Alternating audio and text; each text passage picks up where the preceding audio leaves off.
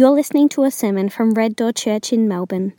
For more information, go to reddoorchurch.com.au. Page 858. You are the salt of the earth, but if the salt should lose its state, how can it be made salty? It's no longer good for anything but to be thrown out and trampled under people's feet. You are the light of the world. A city situated on a hill cannot be hidden. No one lights a lamp and puts it under a basket, but rather on a lampstand, and it gives light for all who are in the house. In the same way, let your light shine before others, so that they may see your good works and give glory to your Father in heaven. This is the word of the Lord. Thanks be to God. Thanks, Thanh. Take a seat, everybody.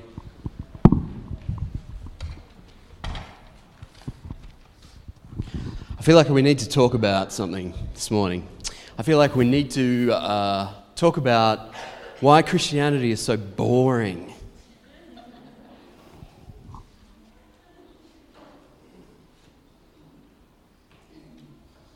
Why is Christianity so boring? So irrelevant? So inconsequential? How did we get here? Do you ever feel like that, by the way? I wonder if anyone will raise their hand. This is not a trap. you ever feel like that? Maybe it's just me. I feel like that. If you ask around, by the way, um, the people who are at the shops right now are not here. That's how they feel about Christianity. It's Just boring. Uh, or it's not even boring. For something to be boring, I have to pay enough attention to it for it to bore me. It's just irrelevant. It's inconsequential. I'm indifferent to it. If you look at kind of the major views of uh, God, of religion, of faith in the world around us, um, this would be the major view of, of Australian people. This would be the major religious attitude for people in Australia. You've got uh, people who are theists. I guess this is the three major camps. You've got people who are theists. These people believe that there is a God or gods, right? We fit into the broad character, uh, category of theism. There is a God. Uh, maybe I know him, maybe I don't. Maybe it's not him, but her. Maybe it's maybe it's they, right? Who, who know? Like there is a God out there. Theism. Then there's atheism, which is my strongly held belief that there is no God. Uh, this idea that has been held by humans for all of human history is wrong. There is, there's nothing there. There's nothing beyond what I can see and taste and touch and hear. There is no God. Um, this group of people is far, far, far smaller than the volume of their speech. Um, they got really popular about 10 years ago, and everyone thought the world has been taken over by atheists. They represent the smallest minority of people on the face of the earth, and a shrinking minority. Most of the people who have ever lived and most of the people born from day to day are born into religious uh, worldviews. There is some kind of God or gods out there. So, theism, atheism. The biggest religious belief in Australia, though, is the belief of apatheism, which is, which is clever, right? It's, a, it's, a, it's what's called, kids, it's called a portmanteau. And it's, uh, it's apathy and theism. And this is, this is, someone came up with this about 20 years ago, and uh, this is the major belief of Australians today apatheism. I don't believe there is a God. I don't believe there isn't a God. I'm not even agnostic about it. I just don't care. It has no bearing on my life at all. I don't wonder about whether there's purple ladybugs. It's irrelevant. It doesn't have any effect on me as a person, and so therefore, why would I give any of my attention to it? And in a world where uh, attention spans are shrinking and the t- available amount of time I have to give to anything is shrinking, I'm not going to waste my time with anything inconsequential. Apatheism. The average person you walk by today is an apatheist. Now, that's fine. Uh, you better make peace with that if you haven't already, because it is the air that we breathe. What I can't get over and what I can't deal with and what I can't ignore is Christian apatheism. That's what gets me. Christian ap- apatheism. It should strike you as an oxymoron because it is. But this is nominal Christianity. This is not 20 years old. This is hundreds and hundreds of years old. And it has, over time, formed, unfortunately, the foundation of some of our experiences of Christianity in the Western world, um, and certainly in Australia. We are primed for this because we're kind of apathetic as a culture. There is no one more laid back than an Aussie and so this feels kind of comfy for us.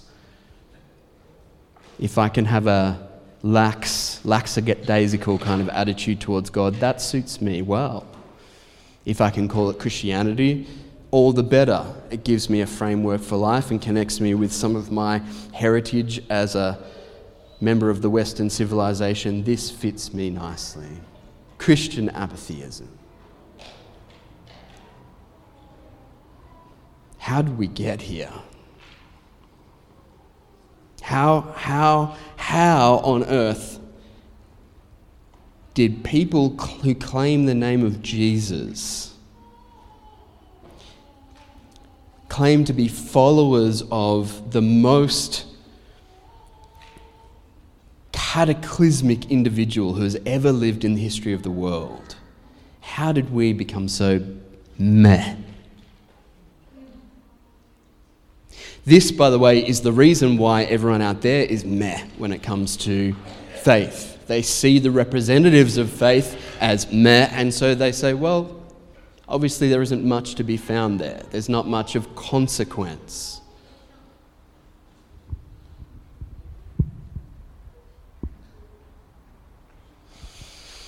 How do we get here?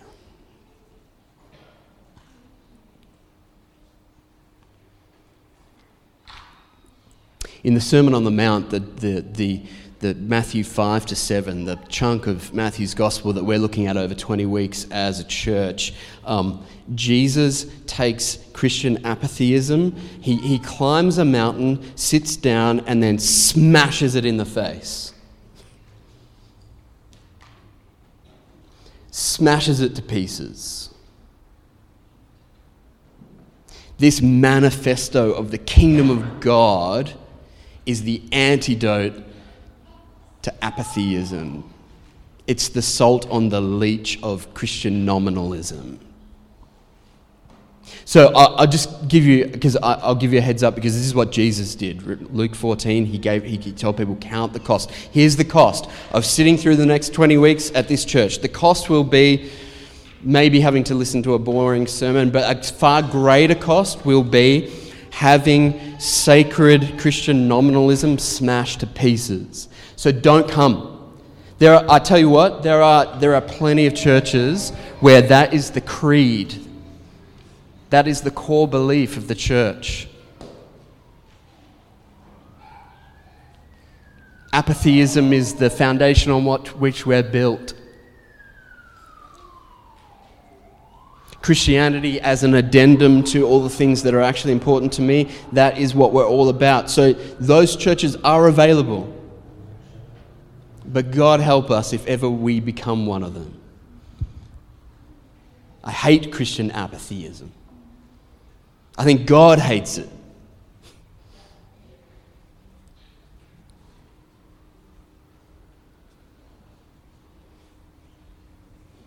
Got a little bit heavy. Here's something, here's something a little bit lighter, okay? This is, I love this quote. This is, um, all right, yeah, I'll, I'll try, I'm trying, I'm doing my best.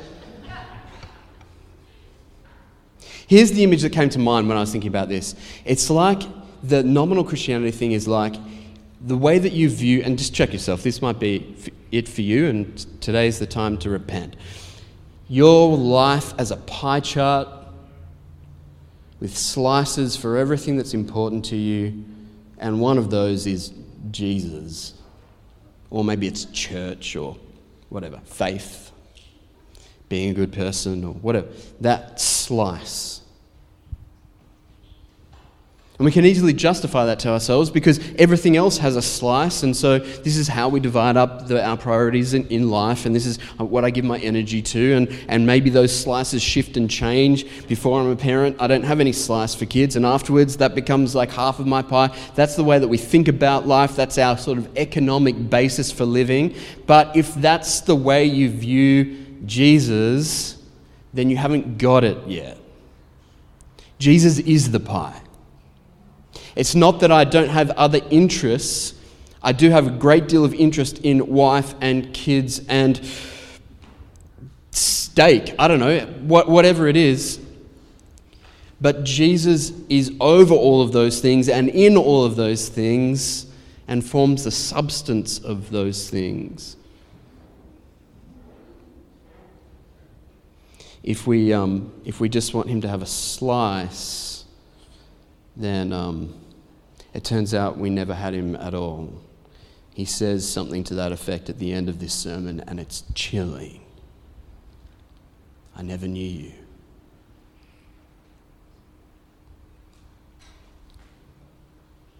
There's this quote by Wilbur Rees, and I just think it's so good. He says, I would like to buy $3 worth of God, please. Not enough to explode my soul or disturb my sleep but just enough of him to equal a cup of warm milk or a snooze in the sunshine. I don't want enough of him to make me love a black man or pick beets with a migrant. I want ecstasy, not transformation. I want the warmth of the womb, not a new birth. I want a pound of the eternal in a paper sack, please. I would like to buy $3 worth of God, please. That's the Christian nominalist, the Christian apatheist. That's their hymn.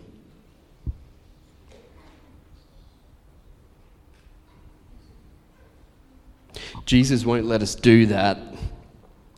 Not if we're really going to be a disciple of his. He's just not like he's just not going to allow it. He's the boss. He's the rabbi, he's the teacher, he's the Lord, he's the savior. He chooses what Christianity is. He chooses what following him means, and he's not going to let that one slide. If you're here this morning and that's your, been your view, that's been your practice, then he says, Come. He says, Come.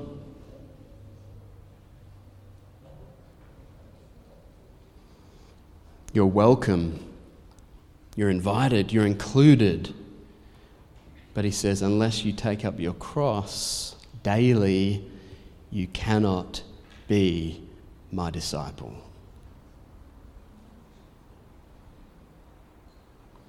Taking up your cross daily is kind of involving, it turns out.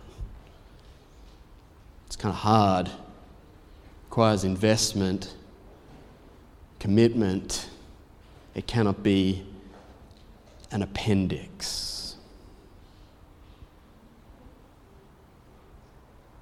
Jesus says in verse 13 to 15, You are the salt of the earth.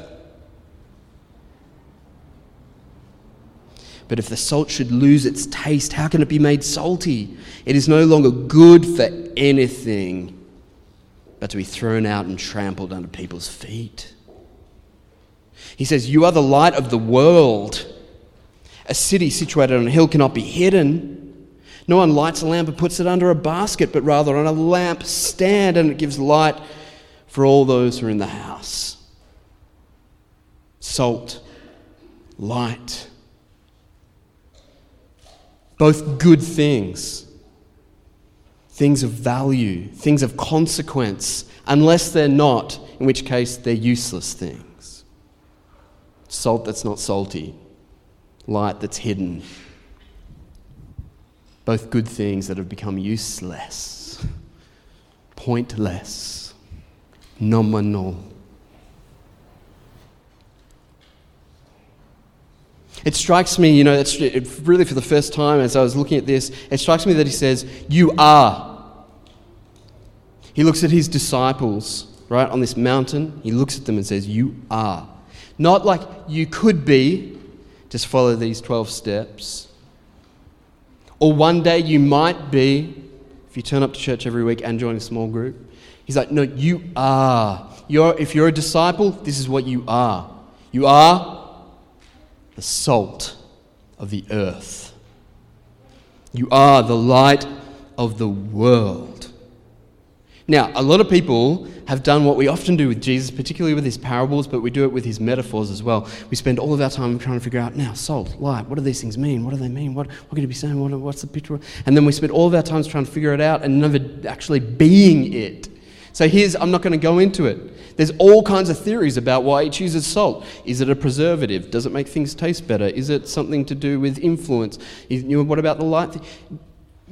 We can look at a little bit of this, but here's the point. These things are good. They're good. They do good. They are good. They have a positive influence. And he says, of the earth of the world. So, something good with positive influence on the earth, in the world. Some people say that uh, Christians are so, um, what's the old saying? We're so, we're so obsessed with heaven that we're of no earthly use. That's not what Jesus says.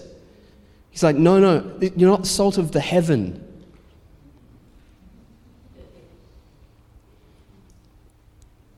You are to have a positive, consequential influence on the world. Both of these things are good unless they're not, unless they're useless. Salt is good. So some um, elsewhere Jesus will say just to that effect, salt, it's good. This is obvious to the people he's speaking to. You kind of have to do the translation, cultural translation to first century. Salt is not something that's on every table, something your kids pour out when you're at the cafe. It's not, it's not like that. It is valuable, it's worth its weight in gold. There's books that have been written, whole books, on the influence of salt on the world as like a civilization maker or breaker. Soldiers used to be paid in salt. Roman soldiers would get paid in salt. It was called a salarium. That's why we talk about getting a salary. It's a salt based metaphor. You could buy and trade in salt. You could buy a slave with salt. That's where we get the saying, he's not worth his salt. Salt is valuable, it's also useful. Preservative, uh, antiseptic, but also it just makes things taste better. Ask my son. My son insists on having egg white without the best part of it. I just want the white part. But try and give him that egg white without salt, and he is not having it. Because egg white is boring, irrelevant, inconsequential. It's like nominal Christianity. nominal Christianity is the egg white of the world. It's, it's meh. But with salt, hey, you got something to work with. It's tasty, it's good. Salt is good unless it's not, unless it's not salty. You got to remember as well that Jesus is talking to Jews and Matthew is writing for Jews, and so they're getting all of these metaphors and pictures that we're probably missing because we haven't read the Old Testament for 12 years. But they're hearing all kinds of stuff in his, in his metaphor of the salt, they're hearing all kinds of stuff about covenant it's a practice in the ancient world in general and in Judaism in particular that salt was representative of covenant because salt lasts forever. This is the point of what Jesus says. He's kind of being ironic, ironical. Salt doesn't lose its taste, its saltiness. It has it forever. It preserves things. It's, it's, um, it's, uh, it perseveres. And that's why salt was used in um, covenant renewal ceremonies because it was it made people think this is like what God's covenant is like. It's not here today and gone tomorrow. It lasts, just like salt.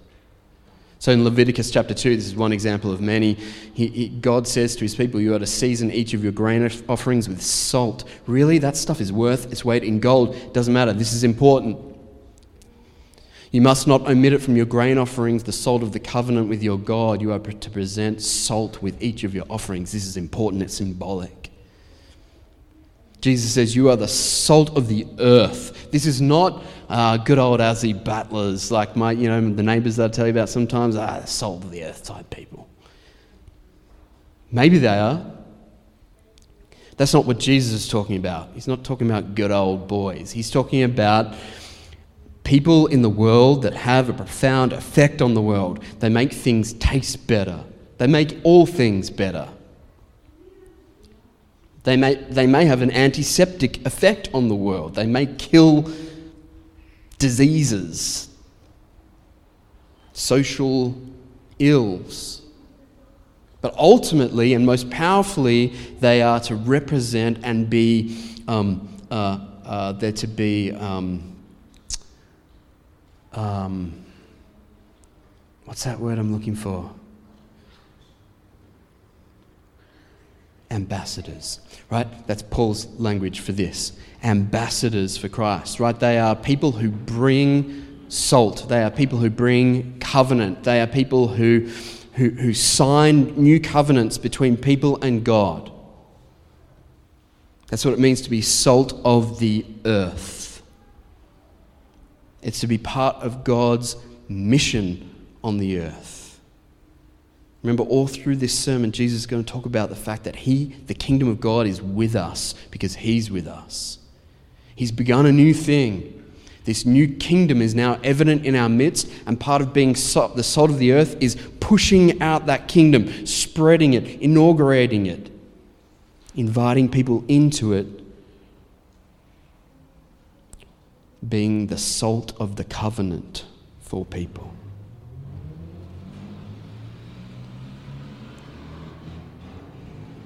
You are the salt of the earth, and you are the light of the world. Unless you're not, unless you're hidden, unless you have so piled up life's accoutrements that the light now is smothered. All of these sayings of Jesus are so profound, they're so amazing that they've made their way into our kind of cultural nomenclature. So we say the salt of the earth is the good old boy, and we say don't hide your light under a bushel, like, you know, use your gifts. These things are just just shadowy mimics of what Jesus is talking about.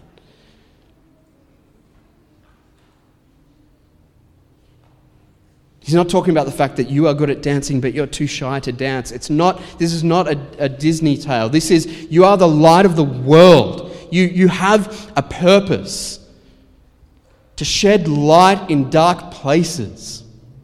Unless you have so piled up all of the other stuff in life that you're now hidden, then you're useless. With respect. Light reveals things, light exposes things, light chases away darkness, light brings revelation. Jesus said, I am the light of the world.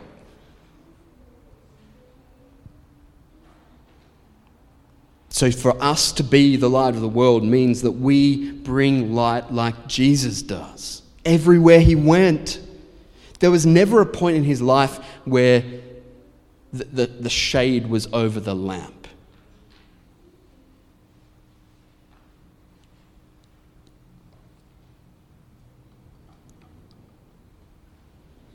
Light reveals, it rescues people who are lost, stumbling around in dark, the darkness of apatheism, stumbling through life, meaningless life. Light rescues lost people. For that light to be shed, for it to have any use for the world, it must shine.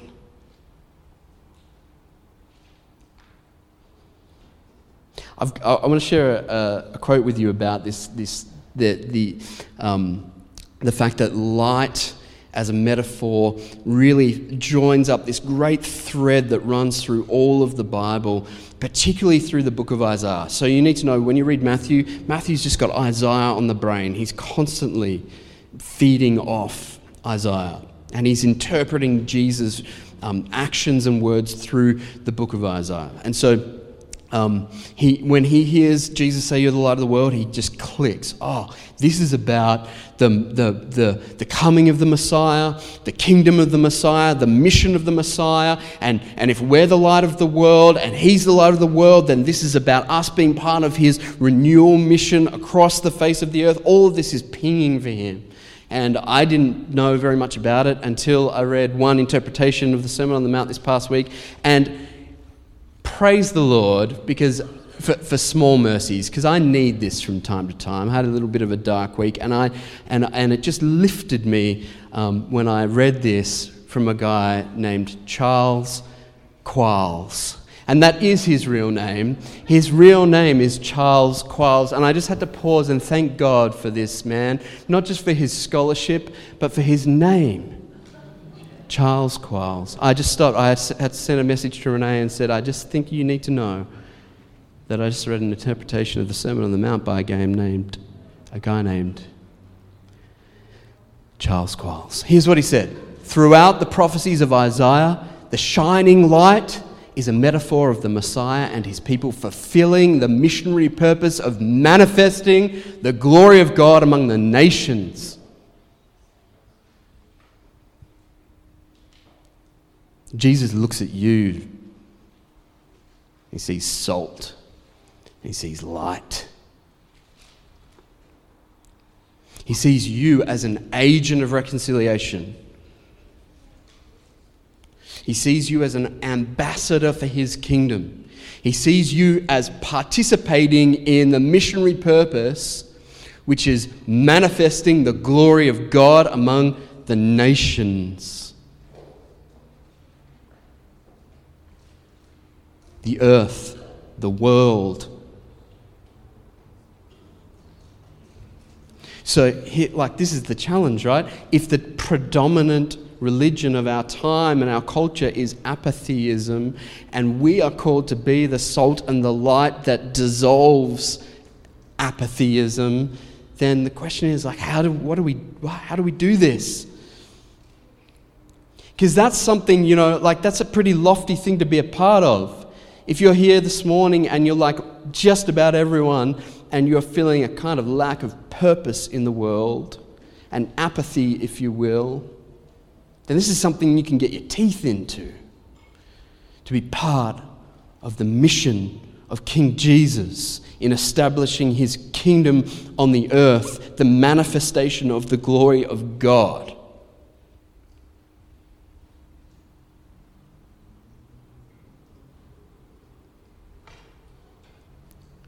So Isaiah says, by way of prophecy, God speaking of his people, us, his people, I will make you a light for the nations, to be my salvation to the ends of the earth, to be my salvation. Whoa. You are the salt of the earth. You are the light of the world. You are my salvation to the ends of the earth.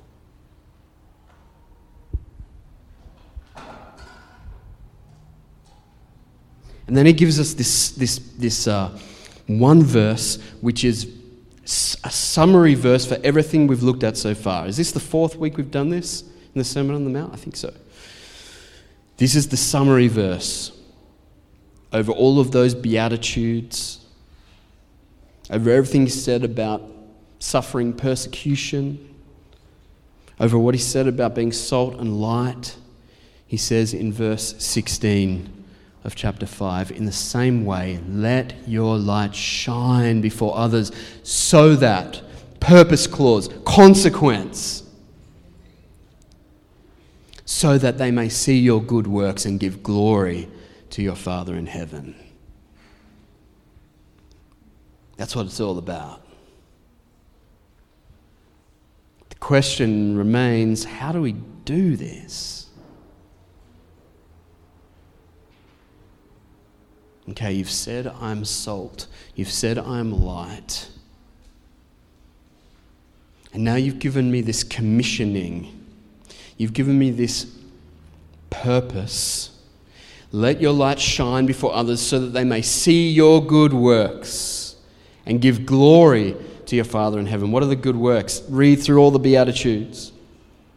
Read through his, his, um, his call to us First of all, to his first disciples in chapter 4, to fishers of men. Then, through the last few verses about persevering through persecution, all of these things are ways of letting our light shine so that, purpose clause, consequence, opposite of apathy, opposite of inconsequential, opposite of irrelevance, so that they, all the other people, everyone across the face of the earth, the nations, may see your good works and give glory to your Father in heaven.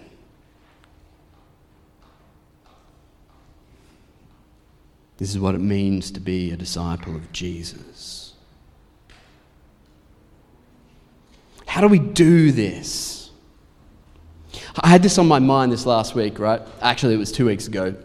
I was on my day off Friday driving along Westwood Drive, and I saw these um, two very, very young, like obviously cannot be 18, but must have been 18 because they were driving a car. These 18 year old girls just, uh, they're, they're too young. And they were um, stranded on the side of the road, one tyre completely blown out and shredded to pieces with big piles of rubber down the road, obviously driving on it for some time before coming to a hopeless stop. And so I know how to change a tyre, pulled over, and uh, they were like, We have no idea what to do. And one of them was on the phone to her dad saying, Why can't you just come down here? Mm. So I was like, I'd, I'd change the tyre, no problem. So changing the tyre, and it was on a, the major road, right? And I'm on the very edge of the road, like feeling a little bit too close to the edge of the road. There's nothing we can do about it. And then I, th- I, had this verse in my mind because I'm teaching on this, and so this is all I ever think about while I'm teaching on it. And it struck me is this one of those? And it's hard, right? because you've got to deal with what else, like the other stuff Jesus says in this sermon that punches us in the face. Like when you get to chapter 6, it's just one chapter later. In verse 1 to 2, he says, Be careful.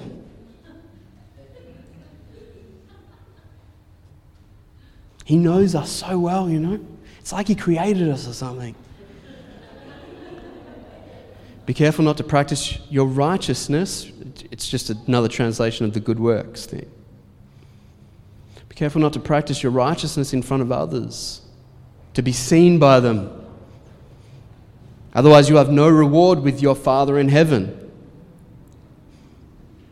So, whenever you give to the poor, don't sound a trumpet before you, as the hypocrites do in the synagogues and on the streets, to be applauded by people till I tell you that's their reward.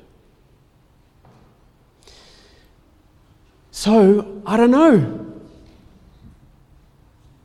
It seemed to be maybe a little bit what he's talking about in terms of like people giving glory to God for good works because they were like, what, why are you doing this? I, I feel sad that this is so weird um, that they were like, oh, this is crazy. But, and she was like, I don't have anything to pay you. I was like, oh, that's okay.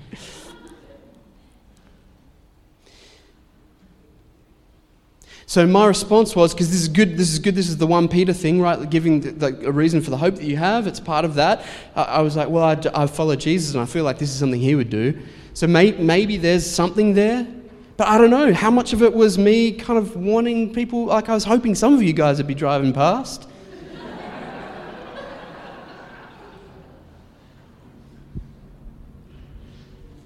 I think the question is, and this is, gets back to the, the heart of the issue, and I'm sorry, I'll, I'll finish up here, but here's, here's the thing.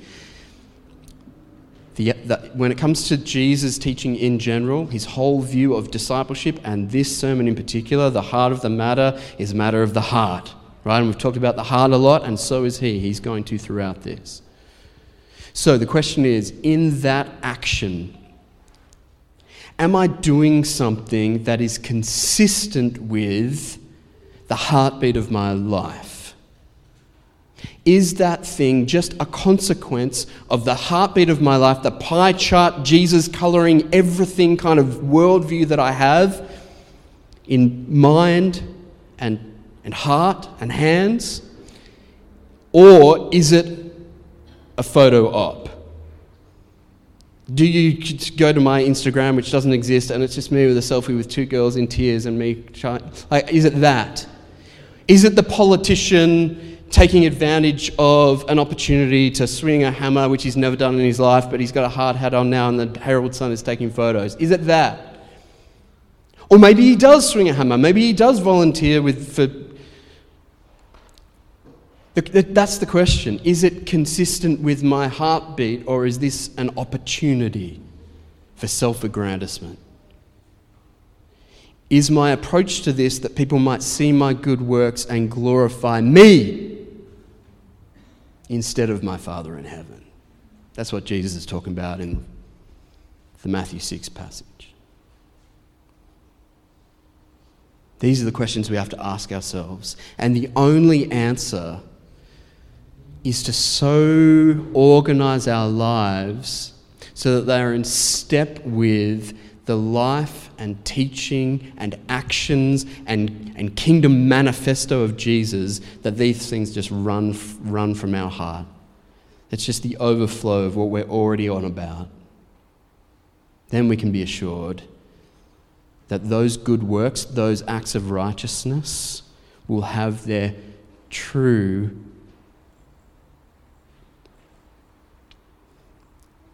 eternally purposeful climax in the worship of our Father in heaven. I told you I'd stop. So, here's let me just give you a little insight. Next week, we're going to get to Jesus' teaching on how he fulfills the law. This is really important because then we're going to break for Easter, probably four services, I think. And when we come back, he's going to say all kinds of things about, like, you heard it was said, eye for an eye, a tooth for a tooth. You heard it was said, don't commit adultery. You heard it was said, you heard it was said in the old covenant. I tell you, I tell you, I tell you. And so it's really important that first we establish Jesus' role in fulfilling, not replacing, uh, not casting aside, but fulfilling the old covenant law. That's what we're looking at next week. Then we'll get to Holy Week, Palm Sunday, Maundy Thursday, Good Friday, Resurrection Sunday. And we'll do that and come back to the rest of this sermon on the Mount. That's all I got. We're going to pray together. And uh, since I've taken up too much of our time, uh, rather than me praying for you, I'm just going to invite Doug. Why don't you come up here and, uh, and intercede for us, for the church, for the world, and then we'll close our time together. Please join me.